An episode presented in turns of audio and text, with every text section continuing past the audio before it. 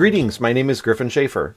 And my name is Scott Peterson. And this is episode one hundred eleven of Inside Quizzing, a podcast about Bible quizzing for folks who love the Bible. And in this episode one hundred eleven, we are going to be talking about the Rulebook Project. So we've mentioned this before, back, I think it was, I don't know, about a year ago, I guess, uh, actually a little bit more than a year ago, when uh, the Rulebook Book Pedantic Nerd Squad, uh, otherwise known as myself and Scott and Jeremy and uh, Zach, uh, worked together to form up a replacement rule book that was functionally equivalent and loaded up onto a GitHub website that could then be reviewed publicly and, you know, with tickets and comments and feedback and, you know, everything being transparent and all that kind of good stuff. Well, uh, that happened, as you know, because we talked about it, and that uh, version of the rulebook got approved either at I B Q or right before, or right after I B Q. I forget exactly uh, when relative to internationals it happened, but anyway, it became ensconced in reality as the official new rulebook somewhere around that era. Uh, and then subsequent to that, the goal was that the C Q L T uh, should have formed a rulebook committee to then take over from this, the the Pedantic Squad, and to continue to reform the rulebook and, and essentially do iterations. So every year there should be, well, theoretically every year there would be a new updated rulebook. Granted, there's probably not going to be a lot of changes every year, but the idea being that there's always a committee that is focused on it, looking at it, caring about it, you know, uh, taking suggestions from people, all that kind of stuff. And all of that stuff is transparent and out there in the cloud for anybody to take a look at. So that's what we're going to be talking about today, is the fact that as of, uh, I don't know, just not that long ago, a couple weeks ago or something like that, uh, the Rulebook Committee was officially formed. Uh, and Scott, right before the, the the podcast here, you were asking me whether or not they have a website. I don't think they have one. I, I think it's, the Rulebook Committee is mentioned in some of the minutes that are on the C M A uh, you know, uh, international website. But I don't think the Rulebook Committee is is officially announced in terms of who they are. Uh, I think Scott and I are privileged to know who is on the committee because we pay attention to the rulebook a lot. But also, uh, one of the folks uh, who is on the Rulebook Committee is, is Jeremy. And of course, we know Jeremy very well. So uh, he's been sharing with us kind of the status of what's been going on there. Uh, but all that being said, the, the Rulebook Committee is formed, and the Rulebook Committee is doing things. Uh, there's, uh, as of just, you know, I think yesterday, uh, a, a couple of them were interacting with the GitHub instance and responding to tickets and inter- engaging in conversation there. And that was really fantastic to see. And they're they're starting to take over ownership of this project, which is really exciting. Um, so... I should stop talking and ask you, Scott, like, um, what are your thoughts about such things? I think it's great to have a committee, and I think it would be good to have more information on the committee on the quizzing website, like who they are, and are there such things as term, li- term lengths? And if I wanted to be on it, what's the process like? Um, and things like that are, are generally useful, right? Like, if I run a district, do I have confidence that the Rules Committee can't just institute something that I didn't hear about that's like, there will be a minimum of eighteen chapter references in every quiz, internationals, or, you know what I mean? Like, you kind of just want to have some assur- assurances that you can have input, or um, you can provide feedback. So it would be good to know about those sorts of things. Um, and there are a couple really, really nice qualities of how the rulebook and the committee are kind of set up now. And the main one being that um, the rulebook lives on GitHub, which sounds really complicated um, because GitHub is usually used by programmers. But really, it's just a different place that we put the text document. It's still text, um, and that's really all you have to care about. But now um, we can see all past versions. We can see upcoming versions because changes can only be instituted once a year. So you will no longer have to deal with Um, a rule being announced in March that is then used at internationals, or showing up to internationals and finding out that there's a rule that doesn't exist in the rule book that will be used, um, because changes will happen once a year and you will know when it's coming because um, it'll all be public. But in the same vein, anyone can provide feedback on the current state of the rulebook. So if you think that something should be different, you can open what's called an issue um, and explain what you think should be different and why. And that's not limited to anyone. Um, it's not limited to anyone. It is open to anyone. So you don't have to get approval or anything. Like, you can just go to GitHub and open an issue saying, like, I think that this should be changed, and state why. And I think that's pretty cool, because um, we always want the best ideas to exist in the rulebook, but also have a rulebook that is most equitable for everyone. And say, like in P N W, which I'm familiar with, we may not know how things are run in Western Canada or in Southeastern or in Mid-Atlantic. And so I might be proposing a rule that has a different set of implications for, like, a different district. Um, and it's useful for them to say, like, hey, our experience has actually been quite different in this, you know, and here's what it's been. So the rulebook is versioned. Um, it's it's very public, and it is open to feedback for all. And I think those are all very good things. Yeah, one of the things I want to echo about, you know, the the issues list is that the issues are, the discussion that happens on the issues is all public, right? And I and, and recorded for posterity, which, you know, may seem a little bit daunting if you haven't posted on an issue before like that, or or commented on an issue before. You're thinking, like, wait, should I second guess what I'm writing here, because it's going to be public and it's going to be recorded for all time in eternity? And I'm like, well, no, it's it's just one part of the conversation. But what's beautiful about it is that we don't ever lose your contribution to the conversation. So if you have a contribution, even if it's an incorrect contribution, it's still a contribution to the com- uh, conversation about whatever topic that you're talking about. And being able to keep that, to be able to maintain it, to have it exist, to be able to reference it later, to, you know, two, three, five, ten years later, looking back and say, what was the thought process behind how this particular part of the rulebook changed? Why? What was the rationale? What were what were the arguments for and against it? And, and what were some of the other options that were considered? Like, having that information there is extremely valuable, both now, but also I think even more valuable in ten years time, when we're coming back to it and saying, well, wait a minute, is there something that we should reconsider, being that we're in a universe ten years in the future kind of stuff, and having that available. So it's a, it's, it's extremely awesome in that regard. What I love about the new rulebook process is that everything is public, right? So there's no, you know, backroom deals going on, decisions being made, everything is public. Now, people might have side conversations, right? So, you know, before this podcast, Scott and I, you know, connected on Voice and we're chatting, and maybe we talk about a rulebook rule or something like that. But ultimately, our discussions that we're having in private are irrelevant, because they don't they don't actually change the rulebook, right? Like, the only thing that matters are the conversations that we are conducting in public on GitHub, uh, which is just, which is fantastic, because it puts everyone ac- across all of Quizzingdom on an equal playing field. There's no, like, hierarchy of one person's opinion being more important or considered or having more power than anyone else, right? Now, granted, you might have somebody write an opinion that is considered by the public at large, the all of Quizzingdom, to have more, you know, influence or or whatever. But ultimately, it's there in black and white. It's it's fair and open, right? And all ideas can be considered by all of Quizzingdom within this process, which I which I absolutely love.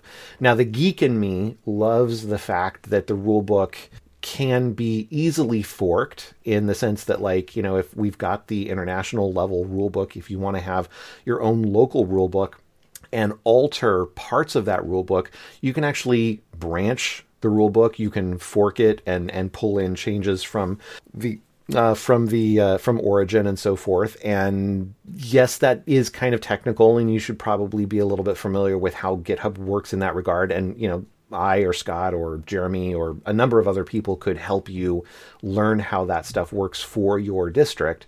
Uh, but the idea is the capacity is there for that to happen, right? That you could fork your own local district rulebook, make changes, and have it be constantly updated automatically from the international rulebook changes that might be happening uh, ongoing that are that are fantastic. But there are some Well, before I move on to the but, I do want to point out, like like Scott was saying, GitHub can feel kind of nerdy and technical and so forth, and it kind of is. But the beautiful part about it is you don't need to know ninety-eight percent of the nerdy stuff to actually be able to use it effectively in the collaboration process for the rulebook.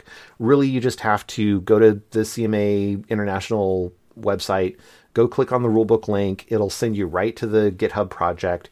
Go from there, look at the uh, the issues button near the top in the menu f- uh, folder, and you'll see a bunch of issues.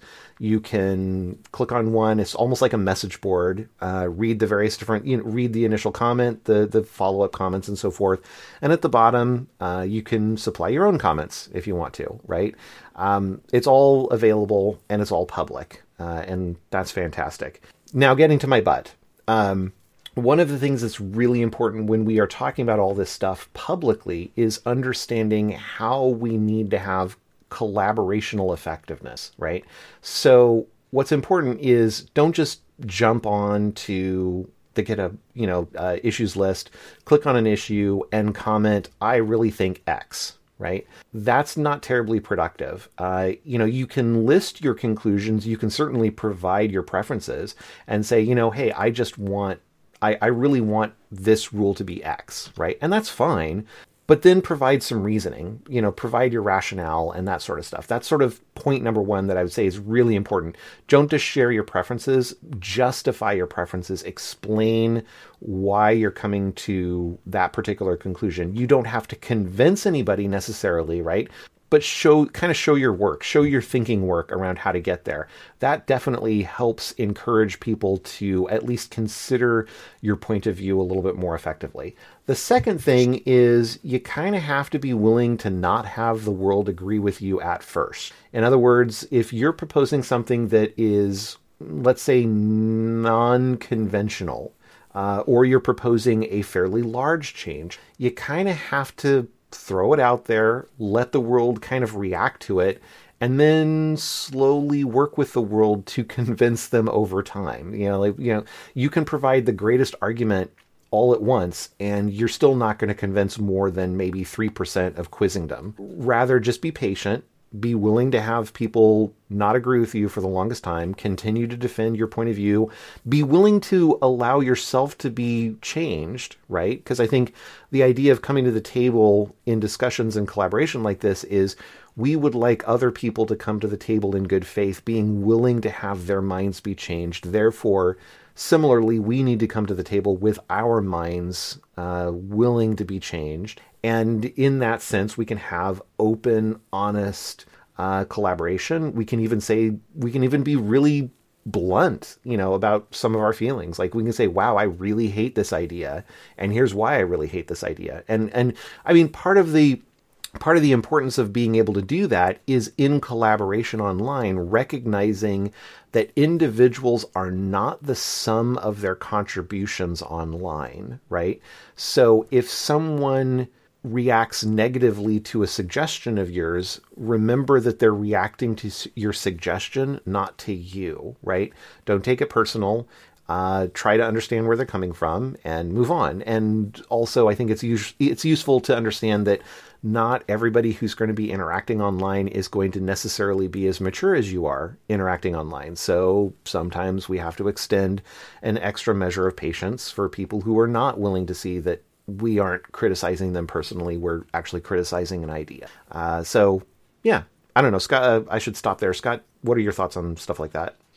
I have a devil's advocate question for you, which is, what if someone thinks, hey, I might have this wonderful idea and I phrase it well, but at the end of the day, there's a very limited number of people on the rules committee. And if they just don't like the idea for whatever reason, it's not going to happen. And I don't like that. Well, yeah, that's that's a very true. All of that can be true. Um, what's the devil's advocate quandary then? Well, I guess I was trying to hint at, like, do we think that the way that rules should happen would just be like an equal vote for any of like two hundred people that might be an interested party versus, you know, on one end of the spectrum? The other end of the spectrum is there's just this one rules book person who makes all of the final decisions. And then our current world is somewhere in between, right? Having a um, voted on committee of people. Yeah. I mean, ideally, I think idea, the reality is the way that things are working right now is we have a um, we we have a committee. I, th- I forget if it's five or six people, uh, and those people are going to vote, and the majority of of the the votes from that committee are is what's going to end up happening. Uh, right. That being said, so so in reality, what you're doing is when you are proposing an idea, you are ultimately trying to convince those five or six people to agree with you, or at least you're trying to convince a majority of those five or six people to agree with you, right? But you are engaging those people directly, and you're engaging them transparently with all of Quizzingdom, which means the rest of Quizzingdom can also jump in and share their opinion. So if you can get ten or twenty or fifty people to jump in and agree with you, not just saying, I agree with Scott, right? But but saying rather like, I agree, and here's additional information as to why, right? Uh, you get enough of those people there uh, by sheer amounts of numbers, I, I think maybe you start to convince a majority of those five or six people on the Rules Book Committee to change their mind, or at least be open to the consideration. If you don't get them to change their mind, if you're not able to sway a majority of them, your issue doesn't vanish. It's not deleted, right? It's it's always there. Now, it might be declined by the Rules Committee to be, you know, proceeded on and actually integrated into the rule book, but it always exists, right? It's always there. It might be closed, but it's it's archived. And so at some later date, it can be resurrected. It can be referenced and reconsidered. And that could be, it could be reconsidered by a future rulebook committee, and it could be maybe reconsidered by you being on the, you know, future rulebook committee, right? So the way uh, the way the rulebook committee works is uh, everybody who's on the rulebook committee is there for one season and one season only. And then they uh, have to be reelected. And they're, how are they elected? And re-elected is probably not the right word. I guess appointed is probably a better word. Ultimately, the C Q L T appoints the, I don't know, five or six people, whatever it is. Uh, the C Q L T annually appoints people to the rule book uh, committee. You can be indefinitely uh, appointed to the rule book committee, but there's always an annual reconsideration of who Uh, is going to be on the rulebook committee. So if you want to be on the rulebook committee and you currently aren't, aren't on the rulebook committee, you should start advocating uh, to probably your district director, and then via your district director to this, the folks on the C Q L T, uh, so that you can be, you know, considered for the C Q L T. And, and honestly, honestly, the best way to be considered for the rulebook committee is to get involved in the rulebook process while not being on the rulebook committee, right? Like going to GitHub, you know, creating an account, commenting on issues, thinking through things, engaging in the conversation. That really sets you up as somebody who's like, okay, this person is Uh, engaged. They've got, they're thinking through things. I may not agree with them all, you know, all the time, but they're definitely thinking through things and trying to justify their opinions. And they are, Uh, they're causing me to think in new ways that I wouldn't have otherwise. Uh, that's a great way to sort of build up your C V for consideration for a future rulebook committee. Yep, I would agree with that. And, and I think the the ability to post issues and respond to issues in public is going to, um, I guess, reward or incentivize arguments that are well-written and clear, and that are arguing for a specific, I guess, end state or result. Because I know that, like, for, for myself, example, I really like reference questions. I would love for there to be double um, in a quiz. But if I wanted to make that argument, I would have to, like, lay out, why do I think that this end result is better? Do I think that there is a benefit to having double reference questions and thus less of all the other types? And I would have to make that case. I'm not sure I can make that case. Um, but that's kind That's what you would have to do, is it, not just state, I don't like X or I really like Y. You have to say, like, what would be the result of it as far as um, incentives to memorize the material, or the amount of luck versus non-luck in the competition, or the amount of experience and skill that would then be necessary to be a quizmaster if we, you know, introduced more quizmaster requirements, say. Um, and I think that those are very useful conversations to have. Yeah, totally indeed. Well, uh, what should we talk about? We maybe we should talk about why does the rulebook matter? Uh, so, Scott, in your opinion, why does the rulebook matter? Like, why? I mean, obviously, you and I are peda- uh, pedantic nerds, so we make it a point to care about the rulebook. But for people who are not so pedantically inclined as we, why should everyone care about the rulebook? Right, and you're right. Like, I would enjoy talking about the rulebook just for its own sake, but that's not true of most people, right? And that doesn't in itself make the rulebook useful. So I think like why the rulebook matters is we have this whole competition set up, and that's the basis for creating incentive to memorize. And when I say that's the basis, like the whole competition, when I when I say the whole competition, I don't mean that um, you have to be motivated purely by the competition to have any reason to, to memorize, but it's the structure of the competition and the meets and the multi-day meets and the practices in having teammates. And like, there are many different aspects that might be incentives for someone to memorize, but it's all like stemming from the fact that we have a competition, and the competition has a structure as defined by the rulebook, but every little thing that we decide has, um, has implications, good or bad. Um, one of them is how much luck do we want to be involved in quizzing? I could design something that's not luck-based at all, which is a quoting bee, where you are, I mean, I guess little little luck, whether you are randomly assigned a short verse or a long verse each time.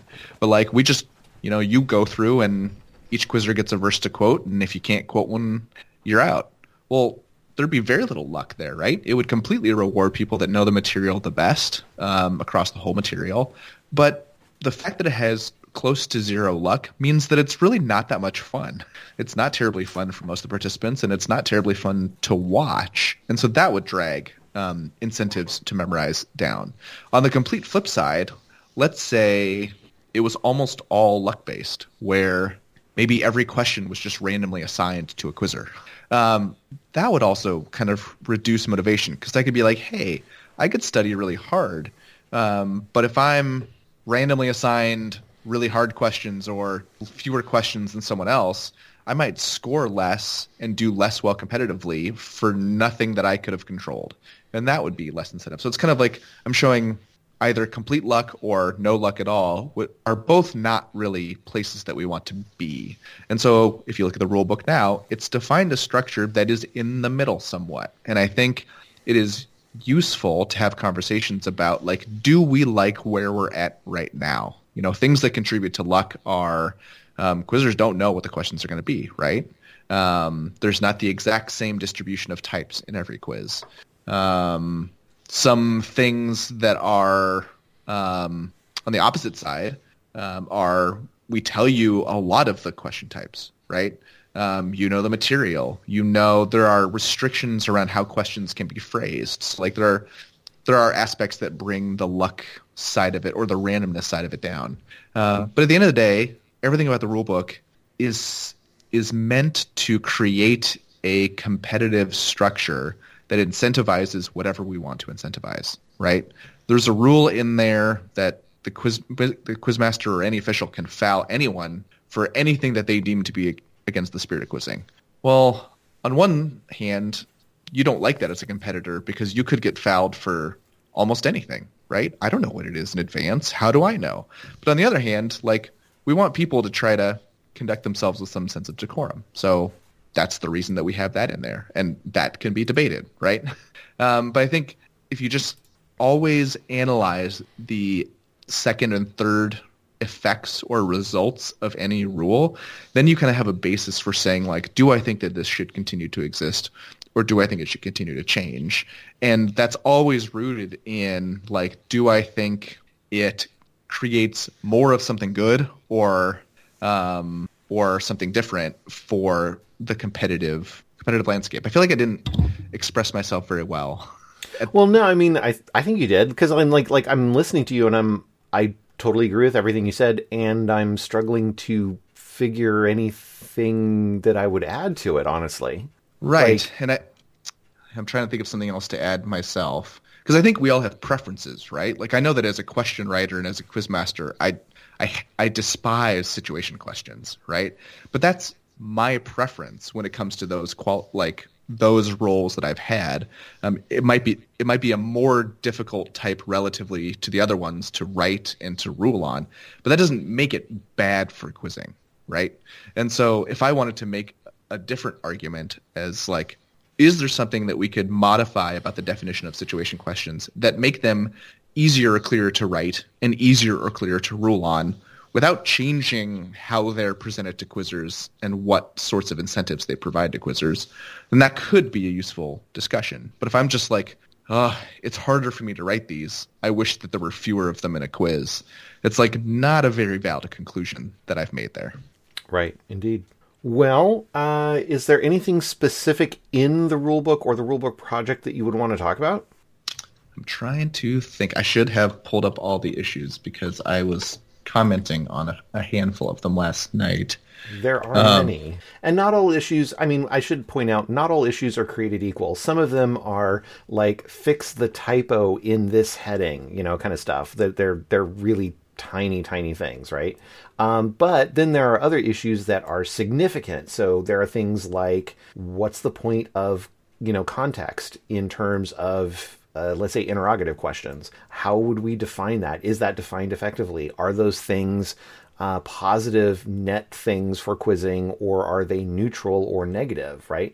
Uh, how should we consider adjusting question type distribution to maybe even further optimize, uh, incentivize quizzers to memorize? Uh, the same sort of stuff with reference questions that Scott was talking about.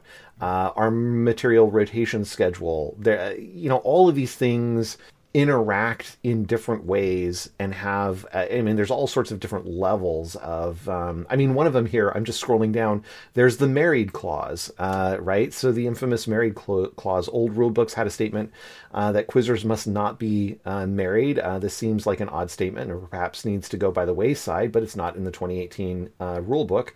Uh, why was the rule there and why was it removed, right? Uh, inquiring minds want to know. So, I mean, and I remember that clause. It's definitely not in the twenty eighteen rulebook. It's not in the, you know, the current uh, functionally equivalent alteration or or refactor, whatever, of the rulebook uh, that the the Gang of Four created. Uh, so yeah, but I definitely remember it existing in a in a you know a rule book from like the the late nineties. Uh, why was it there? Why was it removed? Uh, it's a very interesting question. Right. I think one example of a fun issue to debate and talk about um, that is currently being talked about, so you can jump over to GitHub and provide your thoughts, is um, there was a proposal, and when I say proposal, um, it is just someone who put who wrote an issue on GitHub and said, like, what if we considered removing um, the the notion or the definition of context when it comes to, I believe, interrogative, multiple answer, and situation questions? What's um, the issue number? Let's see, um, fifty-six. fifty-six. That way, I, so, I, you know, people can jump in and take a look at it specifically. So I guess this proposal was to more explicitly define it, because right now it says five verses before or after or up or down, but it doesn't say if it should be inclusive of the verse that the question is in or exclusive of that. And it also doesn't say um, where you should start from. Um, so like, let's say the question is in verse one, but the answer spans all the way into verse two or something like that. Like, is context five verses above first, verse one and also below verse two? Um, and then you still have the inclusive or exclusive question. So, but then it kind of, the issue has evolved, as often issues do, into like, what if we didn't even have context on interrogatives, multiple answers, and situations? Like, what is the potential there, right? And someone brought up, well, it might create a scenario where quizzers just jump faster um, on average because they are assured of their own material knowledge, and they know if they jump on something like blessed are from Matthew, well, I could quote the entire Beatitudes, right? All of the blessed are's from verses three to eleven and be counted correct, because they would there, none of them would be out of context from each other, because there would be no notion of context on interrogatives. And I think that's a very useful one to talk about, right? Because some people, like me, think that that's not a problem. If someone jumps on blessed are and quotes those um, nine verses correctly within thirty seconds, I am more than happy to um, call them correct. Assuming but, they they don't provide any incorrect information along the way. Right. And I am getting there. Yeah. Oh, sorry. Um, um, but someone might have a differing opinion, right? Like maybe it encourages quizzers to um, quote very, very, very fast more more often than now, right? And maybe that's not something that we want to necessarily encourage. Um, but another thing that was that was kind of discussed was, does the fact that the quizzer is saying information that is in context make that information any less cor- any less incorrect potentially? And so I'm of the opinion that judging a, that a quizzer is out of context versus in context, and have they given me incorrect information or have they not given me incorrect information, are completely separate um, calculations that the quizmaster needs to make. I do remember when I quizzed, you would hear coaches say like, um, just be quoting and be in context. The implication being, if I am qu- saying content that is in context, I cannot be ruled incorrect. And I don't think that that's true. And I see, I don't see, hear that advice. And I don't really see quizmasters saying like, well, you said a different proper name, but that proper name occurs in this five-verse context, so I can't call you incorrect. Like I haven't heard that bit, that specific argument made, and I think that, that would be an incorrect argument.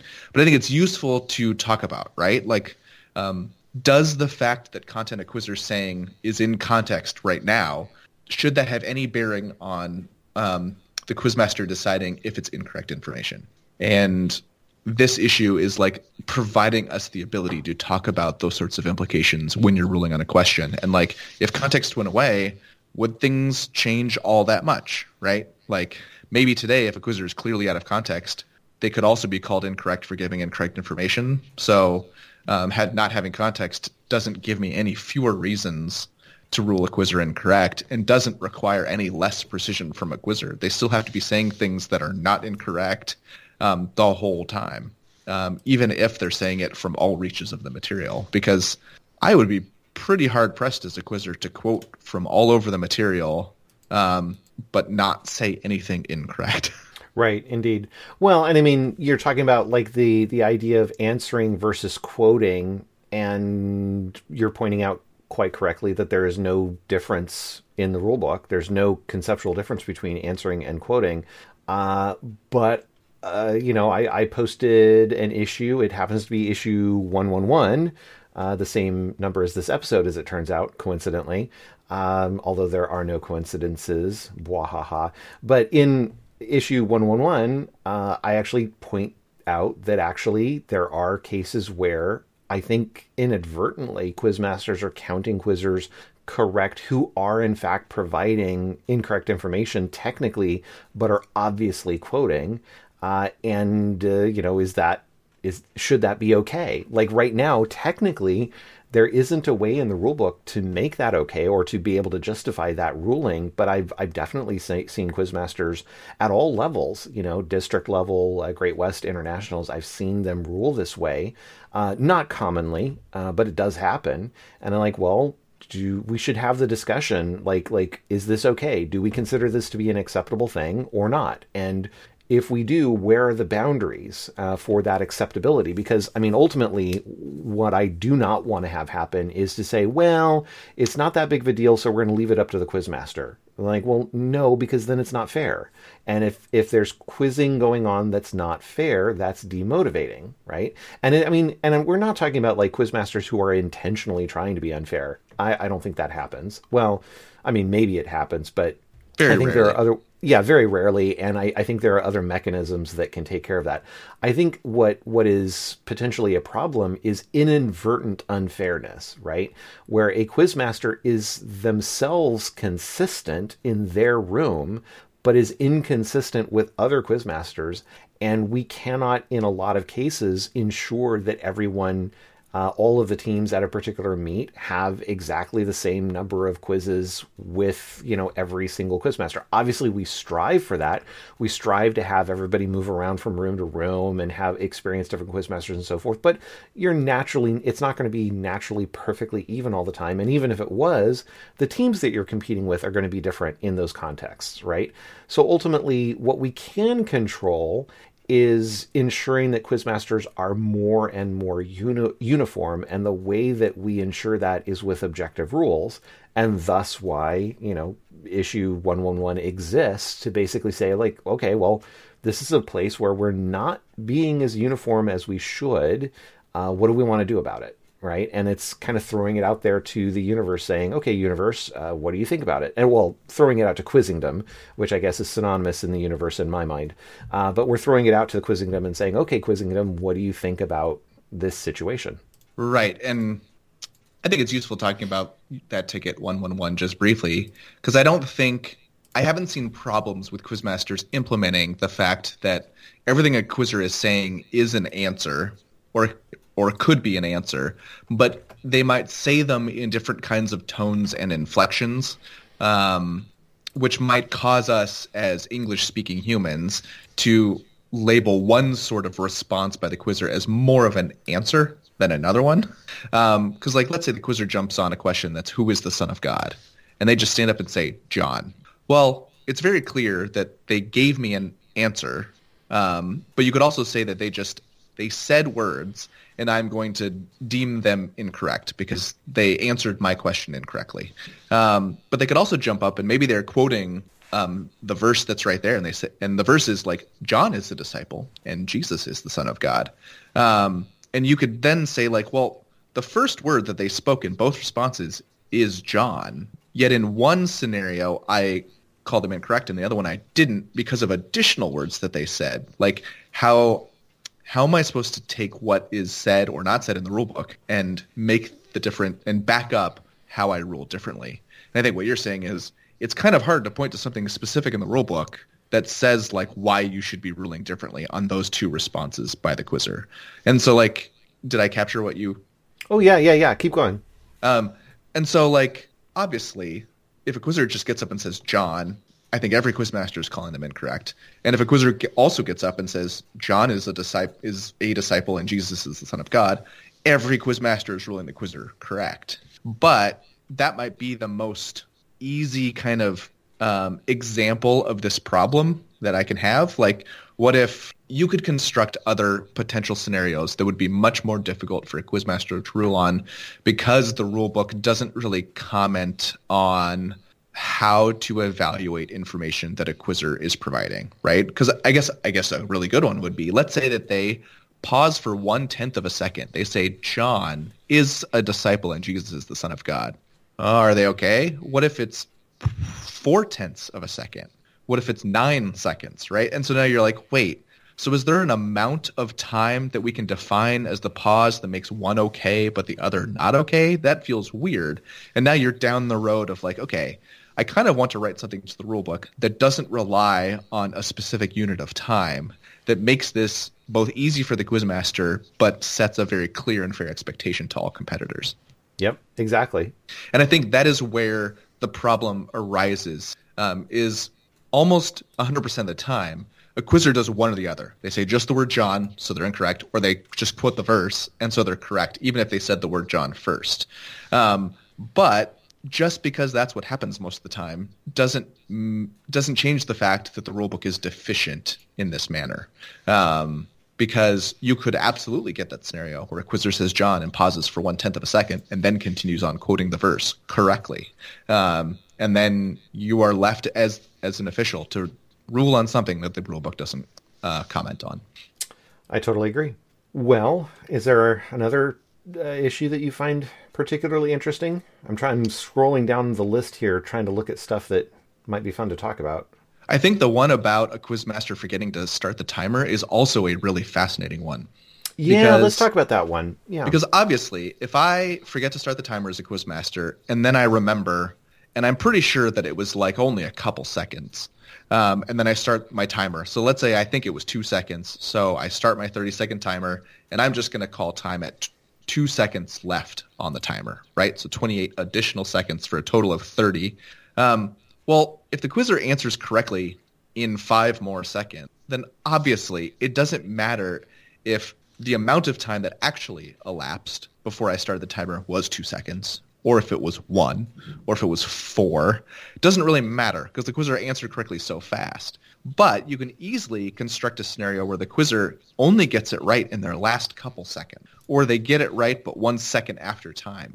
And in those scenarios, as a quizmaster, I have to, I would have to know exactly how long I delayed in starting the thirty-second timer.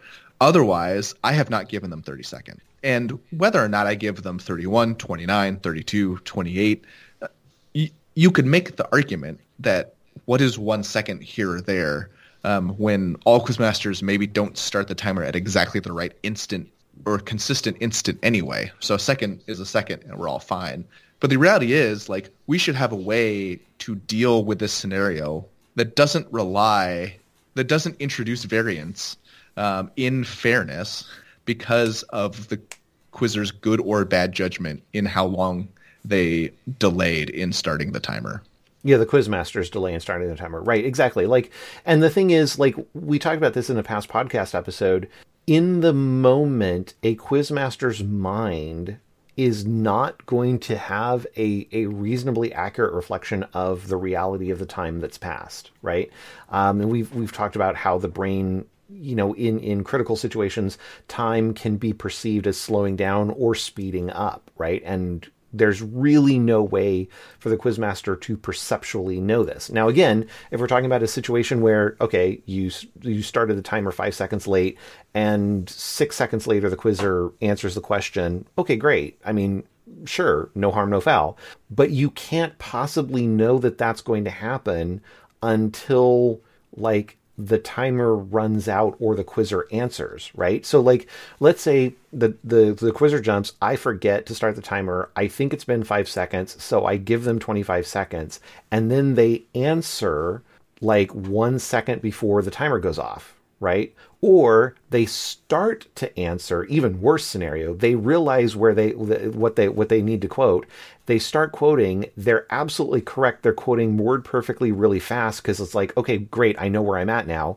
And it turns out they just don't get the last word or two in before the timer uh, beeps. Like, okay, well, what do you do? Do you say, well, you're incorrect because you needed about one more second to finish your time and you didn't get it, but I didn't start the timer exactly right. So maybe you actually did have one more second to complete your time, but I can't, like, like, okay, but how do you know, right? And then you say, like, okay, well, because you got the question incorrect because the timer went off and because I didn't start the timer on time, I'm going to redo the question based on what the quizzer did. Like, ew, ew, right? Like, like that seems awfully squeaky. Um, like, I, I mean, and so like, like going through all these scenarios, I, I, I keep coming back to this notion of, like, as annoying as it might be for the quizmaster, I think the only, like, totally fair, reasonable thing to do is to say,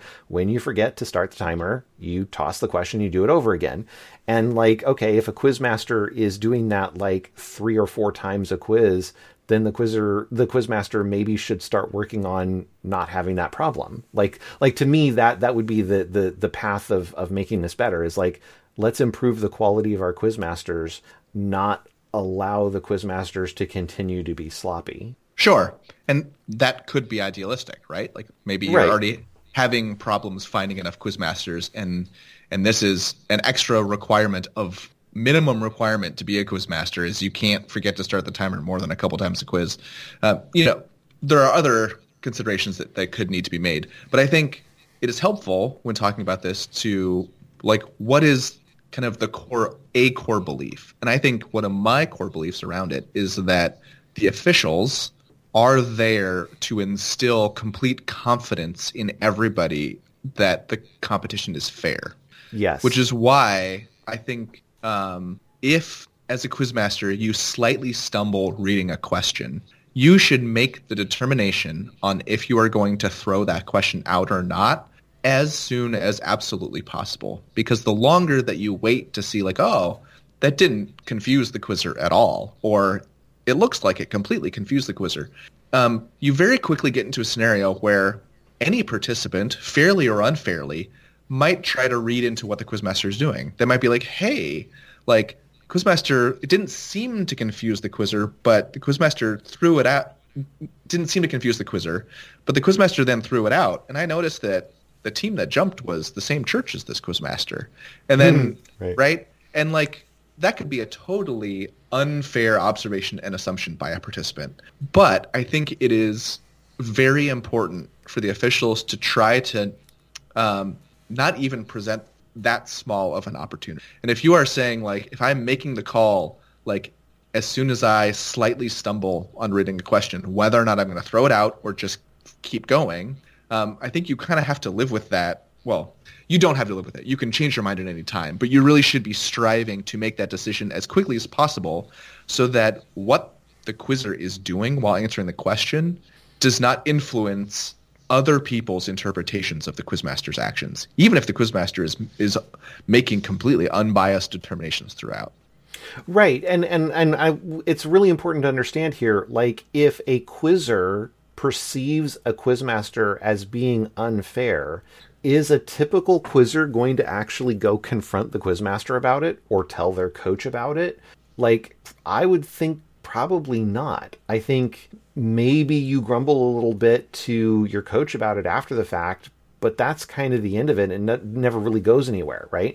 And so it's like, okay, but like, that's a demotivating event, right? Um, if a quizzer perceives that a quizmaster is being unfair, even if it's totally wrong, right, the quizmaster is inherently demotivated to invest more time in studying, in in uh, more time preparing for for quizzing. And like, that's that should be anathema to us. Like, we should be striving to try to find the ways to be as objectively fair as possible, knowing, you know, certainly we're human, we're going to make mistakes, it's never going to be perfect, right? But but looking for ways that we can, you know, asymptotically approach perfection, uh, ob- ob- approach, you know, objective fairness. Uh, I think anything that we can do there is beneficial to encourage, uh, well, and actually it's really so much, not so much encourage, it's to avoid discouraging uh, memorization. Right. And so at the end of the day, I think if someone said, hey, what's a second here too, and maybe a quizzer got thirty-two seconds, and I don't think that that's a big problem, I don't think that that statement is incorrect. um, but that doesn't mean that it isn't useful to try to improve the rule book or be a better official or discuss whether we want to change something, right? Right. That rule, by the way, is, or sorry, not rule, that issue is, uh, if you want to chime in on this, is issue seventy-two.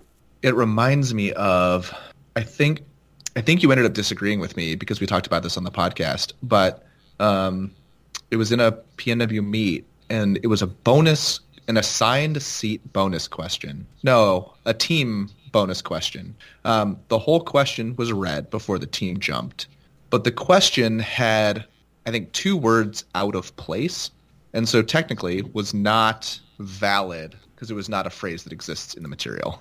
Hmm. Um, but, and it ended up being challenged because I think the team got the bonus, the team bonus wrong. But the quizmaster and their answer judge made the determination that, like, well, we're reading the whole, whole question. You jumped after the whole question. And so, like, it was completely unrelated to anything. Um, I, I can't remember if there was an argument around whether or not the word out of place made it more difficult for the team to locate it in the material or not. Mm-hmm. Um, but I thought that that was – I think I supported what the officials did, but you didn't. And I don't – I don't even know how I think now, but um, it just shows. I think that's an example of, I don't know. Is that an is that is that an example of something that could be written cle- more clearly in the rulebook? Like, well, should maybe. should a, should a quizmaster be considering whether or not um, their error or the question's invalidity or something had an impact on a question or a quiz or a quizzer? Should that never be something that a quizmaster should do? I get uncomfortable with the notion of never, um, but maybe. I don't know. Because I think we dealt with it. Like, what if a quizmaster's, I mean, a quizzer is just kind of talking to themselves while answering at a really low volume, but you as the quizmaster are able to hear? Should you equally judge that content as able to count the quizzer correct and able to count the quizzer incorrect, meaning you shouldn't pass any judgment on whether or not they intended to say something loud enough for you to hear, right? Right. And that, that yeah, that becomes very problematic because, like, I don't at, – at what we're, you're exactly to the same point of, like, well, how long is a pause in a phrase given such that it becomes, you know, instead of quoting a phrase, it's providing an answer, like with the John dot dot dot thing. Similarly, like, I, I really don't want to go down that road because, like, then we have to say, okay, well, at precisely two seconds, well, then, okay, how do you measure that? And how do you make that objective? And it's just like, that is a rabbit hole. I do not want to fall down. There be dragons, right?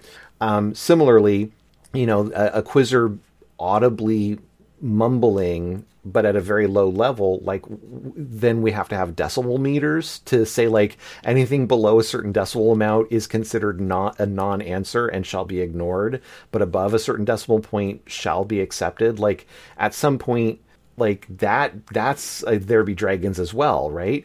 And so, you know, we definitely have a scenario of, like, if somebody says the right answer, but the quizmaster didn't hear it, it doesn't matter, right? They can literally say the correct answer, but if it's so quiet that only the person who is, like, let's say they stand up from their chair, but they don't walk forward, uh, literally only the person directly to their left who was seated heard them. And they say, well, yeah, they said the correct answer and I'm on a different team, so it's okay. Like, it's like, well, I believe you, but I still can't count the quizzer correct. Um, like we, we've made the determination that ultimately it comes down to the quizmaster or answer judge has to hear it, right? Similarly, like, well, you know, if, if a quizzer is mumbling something, but the quizmaster hears it, it's like, well, that's, that's the line. That's the decimal meter. Uh, yeah, I mean, I don't know how else to be objective about that. Right. I think I've kind of convinced myself that it doesn't matter if you know that your error had no impact. Um, so I think I disagree with what the officials did, even though I think it's completely defensible. I think they probably should have redone it. But it's, it's very similar to, let's say, a quizzer's answering, um, and twenty-nine seconds into their thirty-second timer, I rule them as having gone out of context. And then later, maybe I'm challenged, and they're like, I don't think I said enough to take me out of context. Well, it really wouldn't matter if, with one second left on their timer, they had another twenty words that they needed to say to be counted correct. That fact is irrelevant, that they could not have possibly gotten it correct, even if I had not, even if I had correctly not ruled them for going out of context and given them their final second, right? That can't be right. Part of my determination. It's like, I made an incorrect ruling, and because we can't know what would have happened in that final second, um, we have to, like, redo this entire question. So I think that that is, that is a useful principle, and it made me think of something else that is gone now.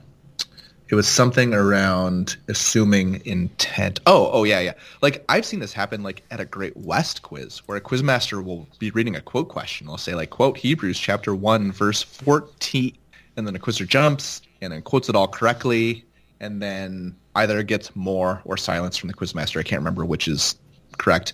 And then they say, verse fifteen, I, I mean fourteen.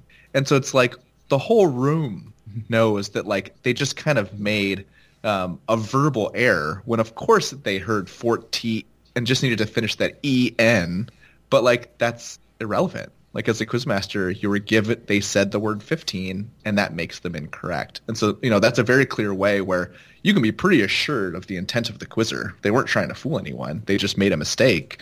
But, like, that's not grounds for ignoring what they said. Yeah, indeed. Exactly. And I don't think I've ever seen that ruled on in a way that I would deem incorrect. Like, every time the quizmaster, like, gets really sheepish and is like, I feel bad about this, but I'm going to have to call you incorrect. Right. Well, and I would feel bad too. Like, like I've, I've been in those situations, and I hate calling quizzers incorrect on little things like that. I mean, I shouldn't call it little, but, like, where clearly they've memorized, clearly they, they know what is correct. Uh, but it was just sort of a verbal hiccup, and, and like, like I hate calling them incorrect, but it's important to count them incorrect, not for their sake, but the sake of the other quizzers, right? Because if I count them correct, if I let that slide, how can I do that objectively, fairly for everyone? And it's like, if there's a way we can objectively do that fairly for everyone, then great, I'm in, right? Like, I would rather go down the road of, of less incorrect, more correct where, where possible, because I think that's more encouraging, right? As long as we can do that objectively, fairly for everyone, like universally. And if we can do that, great. But if we can't get there for whatever reason, or we haven't, maybe we can get there, but we haven't figured out a way to get there yet, objectively and fairly, then it's like, yeah, we, I, I fear, not fear, I believe we, we must do the unfortunate, uncomfortable, we don't like it thing of, of counting a quiz or incorrect. Right. Um, so I think now I kind of want to write an issue, right, to submit the proposal of the officials cannot consider whether their mistake or a, que- a written question being invalid um, had a material impact on the quizzer getting it correct, incorrect, being confused, being not confused. And you just have to rely on what the rulebook says. Like, did I do something incorrect as a quiz- as an official? That means I need to redo this. Is the question invalid, which means that it needs to be redone. Right. Well, I mean, you should you should totally file it, right? I mean, maybe it doesn't get considered this iteration or something like that, but I mean, it's le- at least it's it's there. It can be considered at some point in the future. Right. Well, any other last parting thoughts? I think my only last parting thought is this is a way that is very democratic, that anyone can advocate for um, something that they want. And I think that that is pretty cool, because I think a lot of quizzing can feel like things happen via a somewhat limited number of people. Um, not, not in like an intentional dictatorial type way, but just like there are the people that have been, been involved with quizzing for a while, or for whatever reason just seem to be uh, more influential. And like, I think it could be easy to feel, especially if you're in a smaller district, like things just kind of happen and I don't get much of a say. Well, this is a big way for you to have a say, right? Like um, having to write down your thoughts in a GitHub issue is a, a very, it's a very democratic way of doing things, um, because everyone's comment kind of looks the same, right? Right? It's not like someone someone gets a badge that says like put more stock into this one, um, mm-hmm. and so I think that that's cool. And I think the longer I'm involved with any sort of organization, be it a work company or a volunteer organization like quizzing, um, people, anyone that's participating wants to feel like they have some amount of say or influence with what happens. Um, for some people, maybe less important than others, but everyone doesn't want to feel like it just happens to them. They want to have at least the ability to have influence. And I think that this gives you that ability, and that creates people that are um, more bought in and feel like they have more of a, a stake in what's happening. Indeed. And I'll throw another one out there. Writing comments like this and writing feedback and discussion online, essentially being forced to articulate your opinion, to articulate your thoughts in writing, makes you smarter. Like there is the, the more you write critical thinking concepts like this, the smarter you will become as a result. So it is a, it's a fan, it's, it's essentially, it's like a, it's like going to the gym and working out for your brain. Right. Um, and you should do that because it's healthy and good. Yep. I wrote a comment last night and then realized it wasn't written very well. So I wrote a follow-up, and then I realized that wasn't written very well. And so I wrote another follow-up, and that's just kind of what writing it does. You write it down and then you read it back and you're like, boy, I didn't make a strong case at all. Like I wouldn't agree with me. And then you have to decide to either write it better or do I actually don't think this? Um, it just, it forces a lot of good things. Yeah, indeed. Well, and on that bombshell, we should wrap things up. Want to remind everybody, of course, if you disagree with anything that Scott and I have said, you should email us at I Q at C B Q Z dot org. But since we talked mostly about the Rulebook Project, if you disagree with anything that we have said or even hinted at or pointed at, you should probably actually, you know, sneak off to GitHub and sign up for a user account and start posting your comments uh, in the appropriate places. So, but if you have any questions about anything, Uh, or topics you'd like to like us to cover on the show, please email us. Again, the email address is I Q at C B Q Z dot org. You can follow us on Twitter. Our account is at Inside Quizzing, and you can chat with us in kind of sort of almost real time on the Bible Quizzing Slack channel, Inside Quizzing. And that, and with that said, I will say thank you all for listening, and thank you, Scott. Similarly, thanks, Griffin, for being a co-host, and thanks to everyone for listening.